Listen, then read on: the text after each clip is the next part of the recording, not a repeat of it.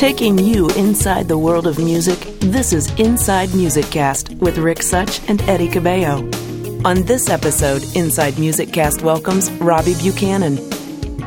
Welcome to Inside Music Cast, a podcast devoted to musicians, fans, and the people that make music happen. I'm Rick Such. And I'm Eddie Cabello. Welcome everybody from around the world. And as Rick mentioned, Inside Music Cast is devoted to bringing you candid interviews, news, and information with the musicians, fans, and people that make music happen. That's right. This is the podcast that goes beyond the pop star and features the talent behind the talent. So if you're ready, let's get started. If you read our guest biography, you'll learn that his first gig was at the age of 12, playing piano six nights a week in a small Canadian town in the Yukon Territory. Google his name, and you'll discover that this man's amazing keyboard talent has connected him to some of the biggest names in the music business over the years. In fact, on one project, Barbra Streisand even came to his home studio and laid down vocal tracks with him. He was recently back in LA to help out on her new live show with Il Divo and has recently finished recording and producing Bette Midler's latest Christmas project. His credits include working with Elton John, George Benson, Chicago, Michael Franks, Luis Miguel, Joe Sample, Quincy Jones, Celine Dion, Earth, Wind & Fire, and even Boz Scaggs. We're glad to welcome a phenomenal keyboardist, producer, and writer to Inside Music Cast, Robbie Buchanan. Robbie, welcome to Inside Music Cast. Oh, well, thank you. Uh, happy to be here. Well, good. We've been anticipating you uh, being a guest uh, of ours for a long time, and I think we got lucky this time.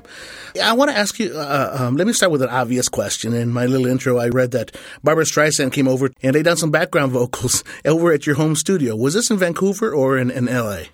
Uh, it was in L.A. actually, and it, they weren't backgrounds; they were actually leads. Which project was that? I think it was called the Movie Album. Yeah. I produced like three songs on the record, and Mm-hmm. one of them was Moon River, Right.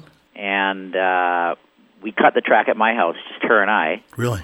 and uh, that actually ended up being a lot of the vocal. Really. We just did. I, I had a, like an uh, acoustic guitar sound set up on the synth, and Right.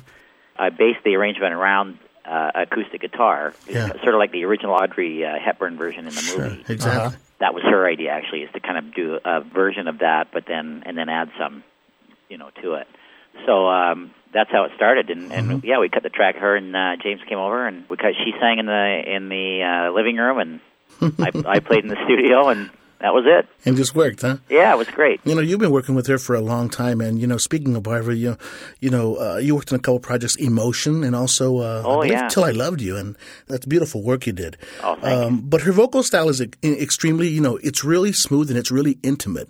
But when you work with her, is uh, is she an intimate person when it comes down to the, the process of collaborating on a, on a project? she's intimate in that she doesn't hold anything back and anything that she thinks you're going to hear it Mm-hmm. so that's good it may not be I don't know.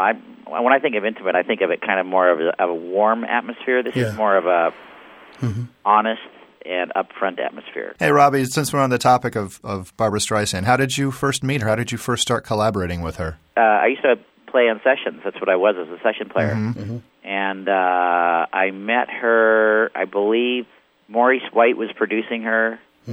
I was kind of a new kid on the block in L.A. and I was playing on everything and and uh, so I was pretty much the keyboard player on that record. And uh, she cut one of my songs. Uh, she she cut um, "Heart Don't Change My Mind." It's a song I wrote with Diane Warren. Mm-hmm. Uh, this is like I don't know 1983 or something like that. It's way back then. Let's talk about maybe some more significant recent projects here. Uh, but uh, you worked on BB King's 80th birthday, which album, which was the Duets project. Yeah. Now, that was that was recorded in Burbank, and talk to us a little bit about that. You were you were basically worked with one hell of a band on that: Lee Sklar, Russ Kunkel, Dean Yeah. Parks. So tell us a little bit about that session. That must have been a, a fun thing. It was so much fun. I can't tell you. I that was one of those pro- projects that I did uh, that I don't normally, like I said, I don't normally play on other people's stuff. Mm-hmm. But if it's the right thing, I'll do it. And because it was kind of going to be like an old home week as far as those guys, I used to do tons of sessions with those guys. Sure. Um, you know, we just every week we were working together. And um, actually, uh, Russ Kunkel's son, Nathaniel Kunkel, uh, he's probably listed as the engineer, but he was really uh, co-producing that record. And as far as the sessions, he produced the sessions. Really? He was the one that said everything. Oh, we should do one more, and blah blah blah. And are you okay? And do you want to do one more, and all that. He was the one that would do all that. So it was a it was a great project. BB had all these uh, different singers that he was doing duets with. They would come in and sing live for the most part. you know, there was a couple that didn't actually come in live. I, Sheryl didn't come in live; she was he came later. But Yeah. you know, Billy Gibbons was there, Mm-hmm. and uh, oh, it was just it was really it was that was session of the year. It really was. It was so much fun. BB played live. He sang live. Uh, he's a fantastic guy. Uh, Nathaniel's one of the best engineers in the business. And you know, Dean Parks is the best acoustic guitar player as far as I'm concerned. I, I can know anybody who can touch him. Yeah. Yeah. Uh, Lee Sklar, he's one of the very, very best. You know. He was also a guest of ours uh, recently on our podcast. Oh, really? Yeah, he was a great interview. He was a great guy. Oh, he's fantastic. Yeah. He- He's got great stories. Well, speaking of some of those guests that were on that project, you mentioned Sheryl Crow and Billy Gibbons, and Yeah. there was Glenn Frey and, and John Mayer and, and Yeah. Mark Knopfler, Elton John, Hall and Oates, and Van Morrison. A pretty stellar lineup. That's right. I, I wanted to ask you about some of the challenges musically with working with such a wide variety of, of A-list players and singers. Oh, there was it was a piece of cake. It Uh, Was it? yeah, it was well, They 'cause made- it's all blues, and you know we all know how to play. So Yeah. I don't think we recorded it, any one of them more than twice. Wow. We did, it was either first take or second take. Well, they are pros, right? yeah, yeah, and you know, and, and then the guys, you know, the guys that guested um, might have re-sang their parts again later or something like that. Sure. But uh, as far as the, the playing the tracks and all that kind of stuff, it all happened very quickly. Well, when Lee was on our show the podcast, he basically explained that uh, this type of a gig with players all in one place that it really doesn't happen too often. It's and when it does, it's like a golden thing because Yeah. uh, you know either you're in recording separately at different times or different Yep. parts of the country. And I mean, do you feel the same way? This was a golden opportunity to have some fun. Yeah, absolutely, and that's that's one of the reasons that will make me go play with somebody else is if it's a tracking date. Yeah. You know, if it's just overdubs, it's like ah, Yeah. you know, that's kind of more of a. It's just not the same thing when when it's tracking out. You, you know, they're old friends that you're playing with, and I mean these guys. You know, we've we've played together since I played with those guys since like 1980. Jeez. You know, that's a long time. You know, on that project, maybe the last question on that one is, uh, you know, when it came down to the improvisational uh, boundaries of recording, uh, Mm-hmm. who basically, I mean, the, the rhythm section was pretty straight up and the solos were to the stars. Is that how it happened? Yep, that's right. I mean, we didn't play any solos; they were always the guests, Yeah. or BB. 80 years old. 80, that's right. And man, is he sounding great. I saw him perform a few years ago at a jazz festival here in Indianapolis, and he was just amazing. You know, at the time, I I don't know how old he was. He was nearing 80, and I just uh-huh. couldn't believe the energy. He, he performed, and then the very next night, Aretha Franklin performed. And it's just, I was in heaven. I saw two of the most stellar performers I've ever seen. Yeah. You know, and they're just, you know, just even with their age, they're still amazing. Oh yeah. oh, that's fantastic. Yeah. Oh, Aretha Franklin, great. First uh, session I ever did for Arif Mardin was for Aretha Franklin, Oh, really? and uh, it was a song I was overdubbing actually. Um, acoustic piano. He, it was a song he had cut with I think three other guys, like uh, three other piano players, whatever. You know, that's half the time that's how you get in the doors. They haven't got their piano part right yet. so they try you out, and if they like what you did, well, then you're in, right? Uh huh. So uh, uh, I went over there, and and uh, I was all I was really nervous because it was Arif Mardin and all that. And Jeremy Smith was the engineer, and they had the, this piano there. And Arif brings a score over to the piano, not a piano part, but the score. And his writing, I mean, he wrote horrible. You know, a fantastic uh, writer, but he was the dirtiest writer. Just couldn't read anything he wrote. So uh, I sat there and just was sweating and looking at it closely and figuring it all out. And then we did. And we got the song. I think it was called uh, "Starlight, Starbright" or something like that. Uh huh. And I did that song. And he says, "Well, while you're here, come in the control room and put this bass on this other song." And so I went in there and put a mini moog bass on this other song. This "Hold On, I'm Coming." She did a version of that. Uh huh. And I did all of his arrangements and all of his playing for like the next ten years. Wow. You know, we just became we became best friends. All it took was that one gig. Yeah, pretty much. But that was your foot in the door, and, and yeah. That was yeah, and and then you just you know got to keep doing a good thing, and and that's it. And you know, Arif just died recently. Absolutely. That's right. Yeah, Yeah. yeah, very sad. We actually dedicated a. I just finished producing a Bette Midler Christmas record, and uh, we dedicated the record to him. Did you really? Yeah, he arranged one song for us. It was his last arrangement for Outside Source. Wow. Really? Wow. You just mentioned that you just finished a Christmas album, right? Yeah, that's right. Well, I'm a sucker for Christmas. I mean, I just I'll buy Christmas albums until you know the cows come home. Well, you I give me your address, and I'll send you a copy. it, it really came out great. I'm very proud of it. Yeah, you, Yeah, you- it's really a good. Re- She's singing so great. is she? and we have uh, really great arrangements from a lot of great uh, arrangers, and great playing. It's just a, it's just a great record. It's very very fun. Well, this was a big production. I mean, you actually had tons of musicians in a in the big rooms, right, in Capitol Studios. Yeah, how did uh, you know that? Well, just we, we try to do our homework on this type of stuff, and it was a big project. Wouldn't you consider that when, in the scope of musicians? Oh, definitely. Yeah. Yeah. we had about I don't know fifty or fifty five players in there. Yeah. You know, sixty. I don't know. Somewhere Wow. up, it was way up there. And there, I mean, we had the rhythm section, horns, winds, and strings all at once. We had everything all at once. Holy cow! Who was orchestrating? Did you orchestrate, or who did? The, I did. I did a couple of them, um, but um, a, Arif did one. Uh, Pat Williams did three. Oh, Bill Ross did two. I did one with Bill, and he did one on his own. Yeah, Oh, Jonathan Tunick, you know who that is? I've heard the name. Oh, he's fantastic. Is he? He's, he's an awesome arranger. He's more legit. But this guy is he he's known for like making 15 pieces sound like 30. you know, he's just got that thing where every single part really really means something special. Right. So he was one of the arrangers. He did a great job too. You go back a long ways with uh, with Bette, don't you? I go back I, so far that I'm, I'm embarrassed to tell you.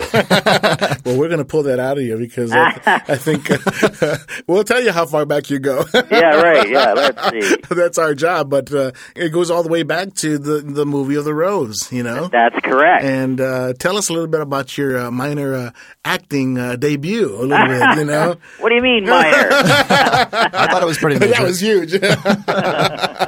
but you auditioned for the piano part, and you got it, man. That's right. Yeah. Yeah. Well, actually, the guys, you know, they brought in people in uh, groups of four or five or something like that, and uh, for the auditions for this thing. And this is back, you know, when you know nobody knew my name from Adam. You know, they and uh, we all we all auditioned, and uh, they just liked the whole band. They hired all the guys that were in that four. Danny Weis was the guitar player, Yeah. who was awesome guitar player, and uh, Mark Leonard was the bass player. I was in a band with him on Warner Brothers.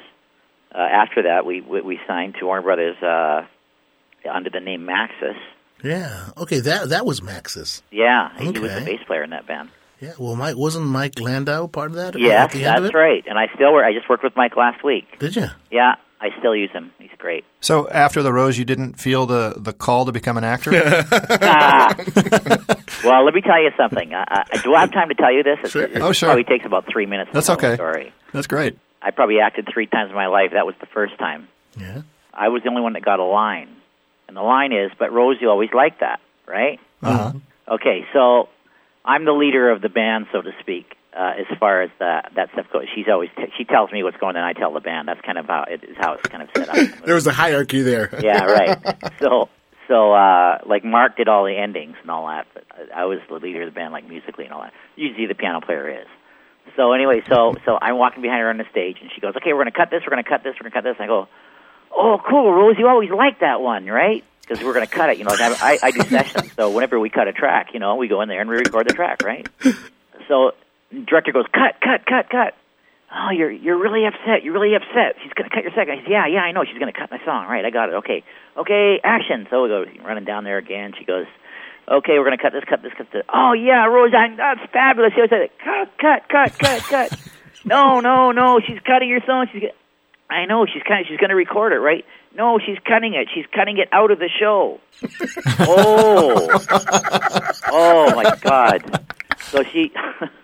so I was so flustered because I'd probably been thinking for about it for about a week before that, the other way, thinking, "Oh my God, I'm going to be under the camera and you know all this other stuff, right?"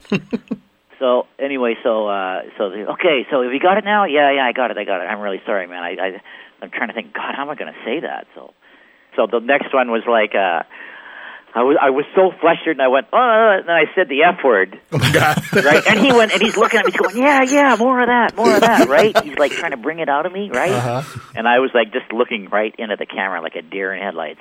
he goes, cut, cut, cut.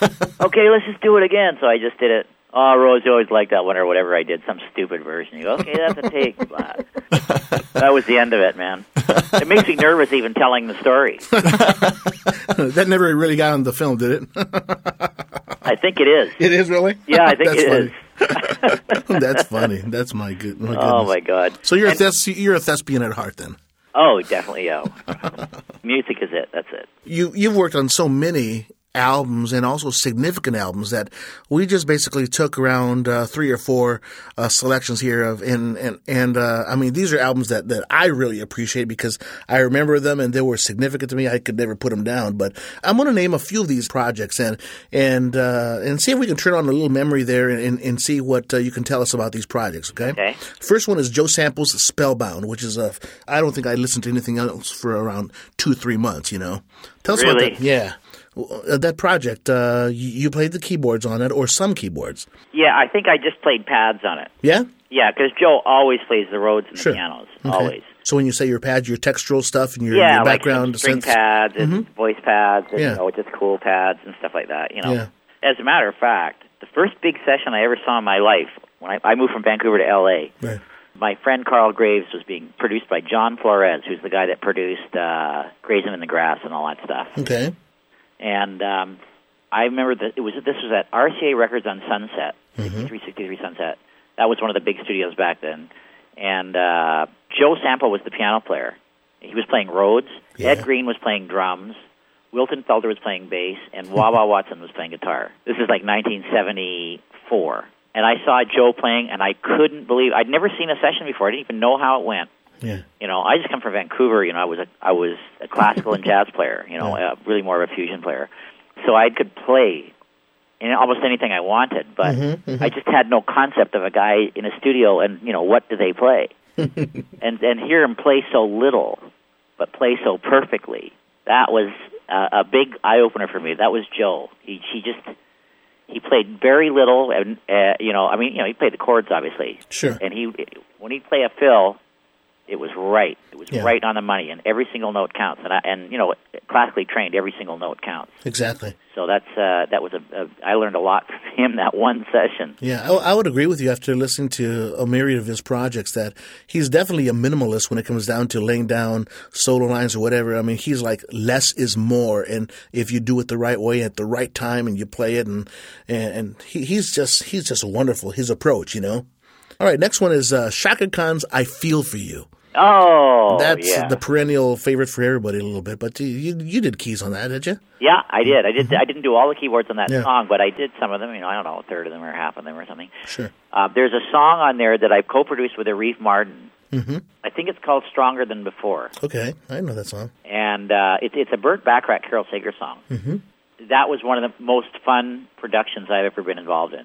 Oh yeah. I don't really like co-producing with with people because you get too many different points of views. It becomes difficult. Yeah. But that particular song, I mean, and working with the Arif is just like was always, you know, we were like brothers in there. You know, we always had the same idea. You know, oh, he says, why don't you do something like this here? And I go, yeah. Oh, how about this then? He goes, yes, just that. You know, and it just always went like that. It was just always like you know, it's lickety split. Yeah. And uh, we did another song with her uh, for uh, a movie called White Nights, I think. Oh yeah, yeah. All right, and that was called um, "On the Other Side of the World." Mm-hmm. And so I produced the track in L.A., sent him the the 24 track. He did Chaka in New York, Wow. sent it back, and we mixed it in L.A. Wow. And uh, this is, of course, the days of 24 track. Right. And FedEx. Yeah, that's right. Now you can just uh, ISDN lines and you're you're ready to go. yeah, we don't even bother with ISDN lines anymore. That's true. That's true. Well, let, let me talk. Let me bring somebody else up. Luis Miguel. oh yeah, Um, I've been a Luis Miguel fan for, for years, and uh, Yeah. speaking Spanish and la- being Latino, I'm, uh, I mean, I, I had the first the 20 years, the 20, 20 años, and then also the 33, um, Oh, yeah. which is a, a wonderful album. Um, did you did you work with Um- Humberto Gatica on that album? you know what? There was one album that he did. I I, I worked, I think, on every Luis uh, Miguel record since since then, except for maybe I think he did a bolero record or something with uh, Manzanero. Yeah. And I don't think I worked on that one. I think maybe Manzanero played on it or something. I don't know. Okay. I don't remember. But um, most record. As a matter of fact, I just finished playing on his next record. Really? Yeah, I just uh, I just I did it because it was tracking. He, he he did a Christmas record. Did you really? And so, yeah, and it was just playing. Uh, what's his name? Um, Juan Carlos Calderon Yes. is um, did all the arrangements. You know, Luis is uh, producing it, I guess, and Francisco Loyo. Um, anyway, he's there. He he's he seems to me like he's kind of co-producing it all the time. Yeah. Uh, he, he he knows what's going on and all that. So, uh, but that was a lot of fun. It was very really nice. It was Jr. Uh, J- and myself and uh, Abe Laboriel Yeah. and Paul Jackson and George Doering. Wow. Yeah, it was it was a fun couple of days just with really cool chords. You know, Juan Car- uh, Carlos loves good chords. so Yeah. He writes as many as he can. Oh yeah, it's just beautiful. I mean, what a wonderful style that Luis has. But Juan Carlos really knows how to arrange stuff. You know, Yeah, exactly. very neat. Hey Robbie, I'm a big fan of, of Randy Newman. He's been I've I've mentioned that many times before. For the listeners of our podcast, I know I'm a Randy Newman fan, and, and I understand you worked uh, with Randy on Faust. Is, Yes. is that correct? Do you, do you have That's any, right. Any memorable recollections uh, about uh, about that album working with Randy? Faust, uh, a lot of the stuff I played would have been like Rhodes and pads, but then there was a couple of tracks that I played piano with an orchestra. Mm-hmm. It was probably the scariest gig I've ever done in my life. Why's that? Why is that? Yeah. Oh my God! I swore I'd never do that again. I'm not like a reader like Randy Kerber. You know, Randy Kerber's like a great reader. I can read, I'm, but I, I'm not like a. I can't read like you know fly shit on a wall at ten feet. you know what I mean? uh, and he, this guy, Randy Newman, is an awesome piano player, but he has no technique. Really? So he plays so Just how he feels, right? yeah, he plays how he feels, and and he's limited because he has no technique. Uh huh. But he, his parts are ridiculous. They're Uh-huh. the most amazing parts you'll ever see. And when they're written down, they're written correctly. There is no sloppy in that, right? Really? So here I am. I'm up in Canada. I'm on a ski trip with my all my best friends. We we we rent this house every week for a year, uh, up in a up on a mountain up in the middle of BC. Uh-huh. And uh, Peter Asher gives me a call. He says, "Oh, Robbie, you've got to come down and play in this thing." I used to do all of Peter Asher's uh, stuff. Mm-hmm. And you have to play in this. You're the only guy that can do this and that. Randy's going to conduct it, and he doesn't want to play because it's, it's it's too hard. And I'm thinking, oh, what do you mean it's too hard? I'm thinking, okay, well, that's okay. I can. I'm sure, no problem.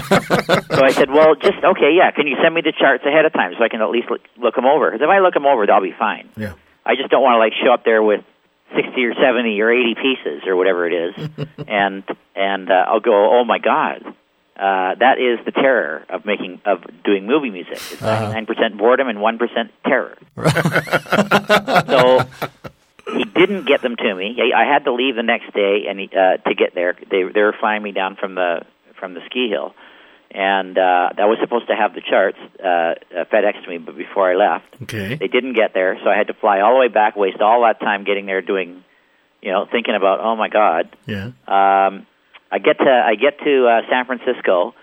This big ass limousine picks me up. These guys got the charts, right? So I'm looking at the charts. I'm going, whoa, this is intense. no problem. The date's not till tomorrow. I'll just get there, and I'll uh, I'll shed on a I'll shed on a keyboard when I when I get to the the it's at Skywalker Ranch. Get to Skywalker Ranch. I can't access a piano. Oh no. Oh my God. There's no piano I can access. I said, there must be a piano. I can't get in the studio. No, you can't get in the studio. It was like, because I, I, I guess I got in at like 3 in the morning or something, and, and everybody was gone. It was all locked up, and nobody would, the fire department there won't allow it to be opened or whatever. Wow. So I couldn't access the piano. But there was this old antique upright piano that's there just for looks in a hallway. Uh huh. So I sat down on it, and I, you know, I would say about every sixth note didn't work, like didn't play at all. And then, you know, the other ones were, you know, some of them were tuned down a half tone, and Exactly. it was just, It's oh, like a rag. it was horrible. It's like a ragtime piano in the hallway. Yeah, it, oh, it was way worse than a ragtime piano. I mean, literally, about every sixth note didn't play. You know, it was just had all kinds of missing hammers in it. So how'd you make it through? Or Barely. Did you? Barely. My friend uh, Frank Wolf was recording it, uh, who's an excellent engineer. Uh, he, by the way, recorded the tracks on Bette Midler. Oh, okay. guy is good. He's hot. Anyway, uh, he was recording it, and they were doing it to 48 tracks. So, and they had done a bunch of passes. So, luckily, he comped my piano. oh, it was ho- it was ho- it was horrible. Holy cow. I was just sweating. Are, are you insinuating that Randy Newman writes more complex piano arrangements than he can play? Well, it, but uh, it comes from his hands. It's one thing when it comes from your hands. You know, Exactly. I mean, I write, I play complex parts too that Right. other people have a hard time playing. But that's a lot of times it's just because of, it's the way I play, Yeah. and it's not complicated for me because that's just the way I play. Yeah. Yeah, Let's talk about uh, your your studios right now. You're in Vancouver, yeah. and you have two studios, one in uh, L.A. and the, of course the other one in uh, where where you are right now. Yeah, that's And- right. And we're just uh, we're finishing. Uh, uh, I've I've actually just uh, kind of upgraded it to be uh, more of a like a serious studio. It's not just a room with Pro Tools in it. Like it's Gotcha. got like the triple walls with the with the Donnacona and everything in it. Right. Uh-huh. So we're just uh, we're three quarters of the way through it now. Which came first, the L.A. studio or uh, Vancouver? Oh yeah, L- L.A. one. I'm, I just sold my house there last year. Did you? Uh, I always had a serious studio in L.A. and um, uh, I just I rent a house there now, and you know the living room is the studio. Right. So, uh, but but up here I've got you know two rooms, and they're all you know double walled and very thick and heavy, and we're putting them uh, all the moldings, the, uh, the trim, and all that up right now, and then it's going to have those all the baffles put up, you know, on the walls. So when you record vocals or record anything in your studio, do you engineer yourself, or do you at times, or do you bring in engineers that you prefer to work with? Um, either or. I usually use uh, I usually use Chandler Bridges, uh, who's an excellent engineer, and I, I prefer to have him just because I don't have to do it.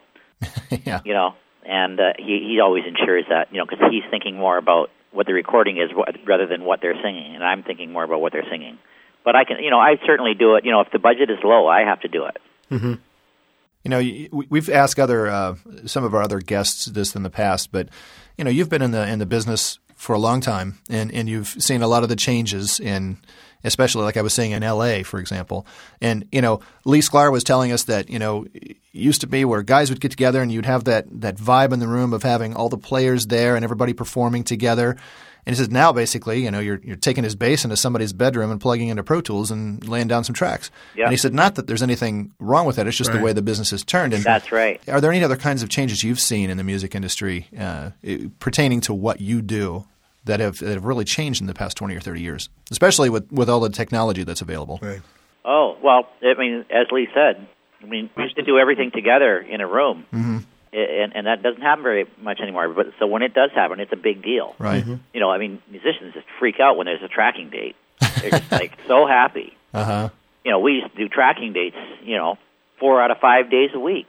When I started doing sessions, I did way more tracking dates than I did overdubs. Right. Mm-hmm. Way more. Mm-hmm. What would be the breakdown? What's the percentage? Of, you do fifty percent of, of programming as opposed to the the to tracking and so forth. Uh, Oh, how would it pan no, out? wait, more. Really? Yeah, Yeah. yeah, yeah.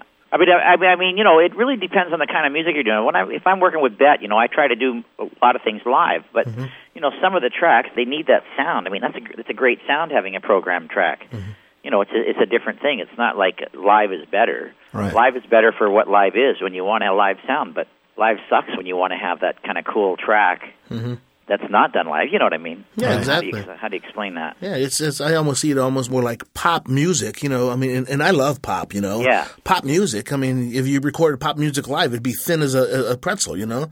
Uh, but there's there's some pop sounds that that really require that depth and that real robustness, you know. And, yeah, and the uh, perfection. yeah, it's got to be tight, you know. Yeah, that's right. Um, I was just listening to uh, an album, and of course, uh, you you probably are very much aware um, that uh, you know there's so many number one hits that are coming out in the scene right now, and, and people are literally recording, singing, tracking everything in, in their home studios. Um, There's a talent. Uh, his name's uh, Daniel Bedingfield. Okay. It- it's, it's it's Natasha Bedingfield's brother. Okay. And uh, he's got an incredible uh, pop album out, and and uh, it's he did it everything in his room, I guess in Australia somewhere, and and uh, and that thing just climbed to number one in, in, in England. You know, it's been there for a while, and and it's just incredible. What, what what's your take on now that let's say now that the digital era has hit everywhere, and and many many people have access to producing sharp, dynamic music. I mean, is this good for the industry, or is this overclocking the whole thing? Well, uh, that's a good question. I mean, I think like you're really talking about Pro Tools because everything is recorded on Pro Tools. Yeah. I mean, there are people that use you know Performer or something like that, but all those other things are Right. toys compared comparatively speaking. Just, uh, just we're, we're recording your podcast on Pro Tools. oh yeah, right. Good. Good. yeah, I, I'm I'm more addressing you know the the volume of, of people that really have access to the quasi studio now in their home, and they can actually you know produce some very high quality work. Yeah. Well, I mean, it just then that raises the bar in that way. Uh, it lowered it lowered the bar. Like when sequencers came in, it lowered the bar as far as because that's part of the digital production scene is that they have sequencers. Um, you didn't have to have me necessarily come in to play a part or you know or Kerber or whatever. Sure. you know, or you know Randy Waldman, you could sit there and plunk away and re, you know, oh change the velocity on that note, move that note 20 milliseconds to the right, and Yeah. You could do all that. So you could make your own little perfect performance. And It might take you a day to do a piano part, but mm-hmm. at least you got it done, and you got it done exactly the way you wanted. So if you've got good taste, you probably have a really good piano part, Yeah. right? Exactly. when drum machines came in, Yeah. it weeded out all the good drummers, and only the great ones were left. Mm-hmm. Thank you, Roger Linn. Huh? Yeah, when that Roger Linn came in, man, I, I there were I, there used to be a lot of drummers that I worked with that I really didn't like working with, Yeah. And all of a sudden, when that drum machine happened, only the guys I liked working with were the ones that were working. Mm-hmm. well, so that was fantastic. I like that. I mean, secret. You know, it's, uh, it all has its place. Pro Tools has made recording so much better, as far as I'm concerned. Mm-hmm. I mean, man, you have no excuse to not get a great vocal now, right? If you can't get a good vocal, something's wrong. Yeah, you can even get a good vocal from me. Well, I agree. I agree with you on that. I, I I've been a Pro Tools user for about twelve years now, and Yeah. and uh, you know before that I was recording analog, and and I tell everyone that I'm actually uh, thankful that I learned recording techniques uh, with tape because uh, I still every day, you know, to this day, twelve or thirteen years later, I can look back and say, man, what would I have done without this? Without Pro Tools, you know, I could not have done what I'm doing right now on tape. That's right. And if you're into a long, you know, a long, uh, laborious project, and you have a change that has to happen in the middle, you don't have to retrack. You simply go in and cut and paste. Oh yeah. Oh, it's just. I mean, what you can do. It's endless. The difference. It's just endless. You know. There's one project that I've uh, I've had in my mind, and I wanted to talk to you about that. Uh, there's a contemporary Christian um, artist named Russ Taff. Oh, and yeah. years ago, he did a landmark album that I uh, basically was. I think it changed the whole approach to CCM music, but it was called Medals, and you you played with him on that album extensively. And I remember just reading the liner notes just voraciously. But uh, do you recall that project, working on the Medals album? That, that was a do. long, long, long, long time ago. I remember that quite well. Actually, Jack Puig was the producer. Yes, exactly. Well, you know what Jack Puig is, right? Yes, absolutely. Yeah. I mean, he's hot. He's he's one of the top there. But there, there was a whole lineup of I think Neil Stubenhaus even uh, may have worked on that album too. But I just wanted to Yeah, he did. that that was probably one of the the first uh, albums that actually I was sort of introduced to your work, and I, I just really admired it way back then. And I think back then you were working on a, a Polymoog or the Prophets back then. But Yeah, you know, yeah. That's right. Yeah, But- we had all that kind of stuff, and it was all done live, and Mm-hmm. and that we would work on a song for hours and get a vibe going. yeah, Jack Puig is kind of a little bit from the school of Brown Bannister, who does that too. absolutely. Yeah, and uh, great. I mean, it's a great way to do it. You know, Yep. if, you, if you can afford it. But when you hire studio musicians, it's hard to afford that anymore. Sure. To take six hours to cut a song, you know, people don't do that anymore. Hey, I want to go back to the early years real quick, and, and I want to ask you about your first gig as a 12 year old kid. Tell me about that. What was it like doing gigs at 12 years old? Oh well, uh, it, it introduced me to a world of sin. sin, sin, sin. No, I tell you, when I was when I was it was up in Dawson City in the Yukon Territories. I auditioned for the Klondike Days in Dawson City in the Yukon, which is the Gold Rush days, right? Okay. And they celebrate it every summer, and they have a play in this uh, reproduction of a an old 1890s stage. I was the piano player, which is the the music for the play. It's like a vaudevillian kind of play. Sure. I guess it was kind of catchy because I was 12. That you know that was the that was the attraction for hiring a 12 year old because it would expect a guy, you know, a, a grown up to Right, right. and then it would alternated nights with a gambling uh, thing on a grounded steamboat, and they would do a gay '90s routine. You know, where the girls come, like eight girls come out and they're all kicking and Right, right. you know doing that nice and play that dun dun dun dun dun dun dun, dun you know that song. And uh, I was up there on my own. My mom brought me up, and then she left, and I was up there on my own. I was staying with a family, and I started hanging out with these Indian guys, Uh-huh. like, like Indian, like Canadian Indians Right. this one guy, Jimmy Drugan, uh, well, he taught me how to get drunk. right? So he, he went to the liquor store and got me, uh, uh, you know, a Mickey of rye whiskey, and to this day I can't drink rye whiskey. From that, I, you know, puked my guts out several times on several different nights. Thank you, Jimmy. Yeah, he, I started smoking regularly. I started drinking coffee up there. My first kind of serious girlfriend was there, and Oh my God! so you're right; it did lead you into a life of sin. Yeah, that's right. It took me years to to, uh, to get better. it took you years to come to the repent. yeah, that's right. But it was good fun. It was great fun. oh, that's neat. Hey, I, I want to ask about one key person that's really been very key in, in your life. It was uh, one of the first uh, instructors that you had, your classical teachers. Oh, because yeah. you actually studied classical from from a very early age, correct? Yeah. Well, Ed Parker, Edward Parker, is Yeah. my uh, was my classical teacher. He, he, believe it or not, he still is. Really? Yeah, I've, I've gone back to classical over this last year, and I can't. I haven't found time to practice much, but I'm still. I'm trying. He's given me some really hard pieces to learn. Yeah. Um, but he's yeah, he's still around, and he's still a fantastic. He's the best teacher in Vancouver. Really? He's just an amazing teacher. Yeah, his his son is a is a world class uh, classical player, and uh, his nephews, both of his nephews are uh, Jon Kimura Parker and Jamie Parker Right? And they're they're world class uh, piano players. And uh, Ian uh, Parker is a fabulous player. Um, you'll hear about them. I mean, if you look do any looking online, they're they're all in the top, and he's he's trained them all. Really? He's really an amazing. He taught Tom Baird. You're right. I don't know if you remember him. He he died when he was about forty, but he Tom Baird was a fabulous piano player, and he you know he moved to L.A., became a session player, and then became a producer, and he produced Rare Earth. So I he, I still I mean I have every every respect in the world for Edward Parker. I think he is the best thing that ever happened to me musically for sure. Well, you actually returned to him a few times. Uh, after a while, I, I, I read in, in your on your website that you actually uh, sort of fell away, went into the pop scene, and lost your chops a little bit. You actually went back for retuning, huh? That's right. That's exactly what I'm doing now. That's what I uh, do for uh, to keep myself in shape now is to do that. Really? I can mean, go into a session and do whatever I want. that sort of that may sound strange to maybe some of our listeners that a guy that's proficient and and you know long lasting in the industry as you, but when you go back, oh, you know, do you go back because you're challenging yourself, or because you just you you need to play more, you need to get the finger? Why would you go back to to you know Ed Parker? You follow me? I've had uh, taken lessons from other people that I Mm-hmm. didn't think even come close to compare to him. Interesting. Yeah, we go back a long way. Well, that's neat. Well, what's new for Robbie Buchanan in the near future? Do you have any significant projects that are heading your way or, or exciting? Um, well, I've been um, I've been playing over the last year. I've been I've been playing for a friend of mine, Rudy Perez.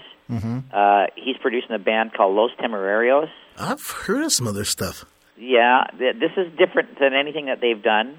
But uh, Rudy's writing all a lot of the stuff with them, and they're writing some of it themselves. And uh, it's nothing but fun. These guys, Adolfo uh, Angel and uh, and his brother, are just fantastic people. They they are Los Temerarios. Isn't it a sort of a quasi a Tejano band and banda type of dance rhythms?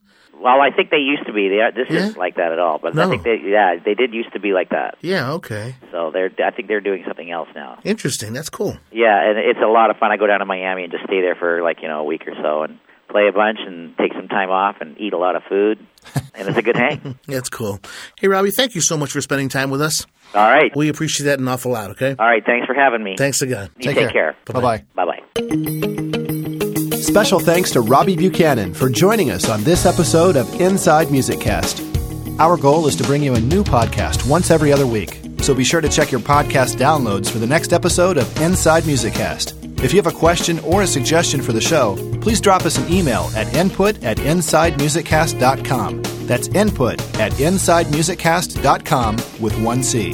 For Eddie Cabello, I'm Rick Such. Stay subscribed to Inside Music Cast, and we'll see you next time. Thanks for downloading Inside Music Cast, the podcast devoted to the musicians, fans, and the people who make the music business happen.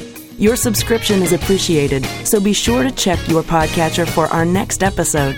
You can also visit InsideMusicCast.com for additional content. If you'd like to contact us via email, the address is input at InsideMusicCast.com.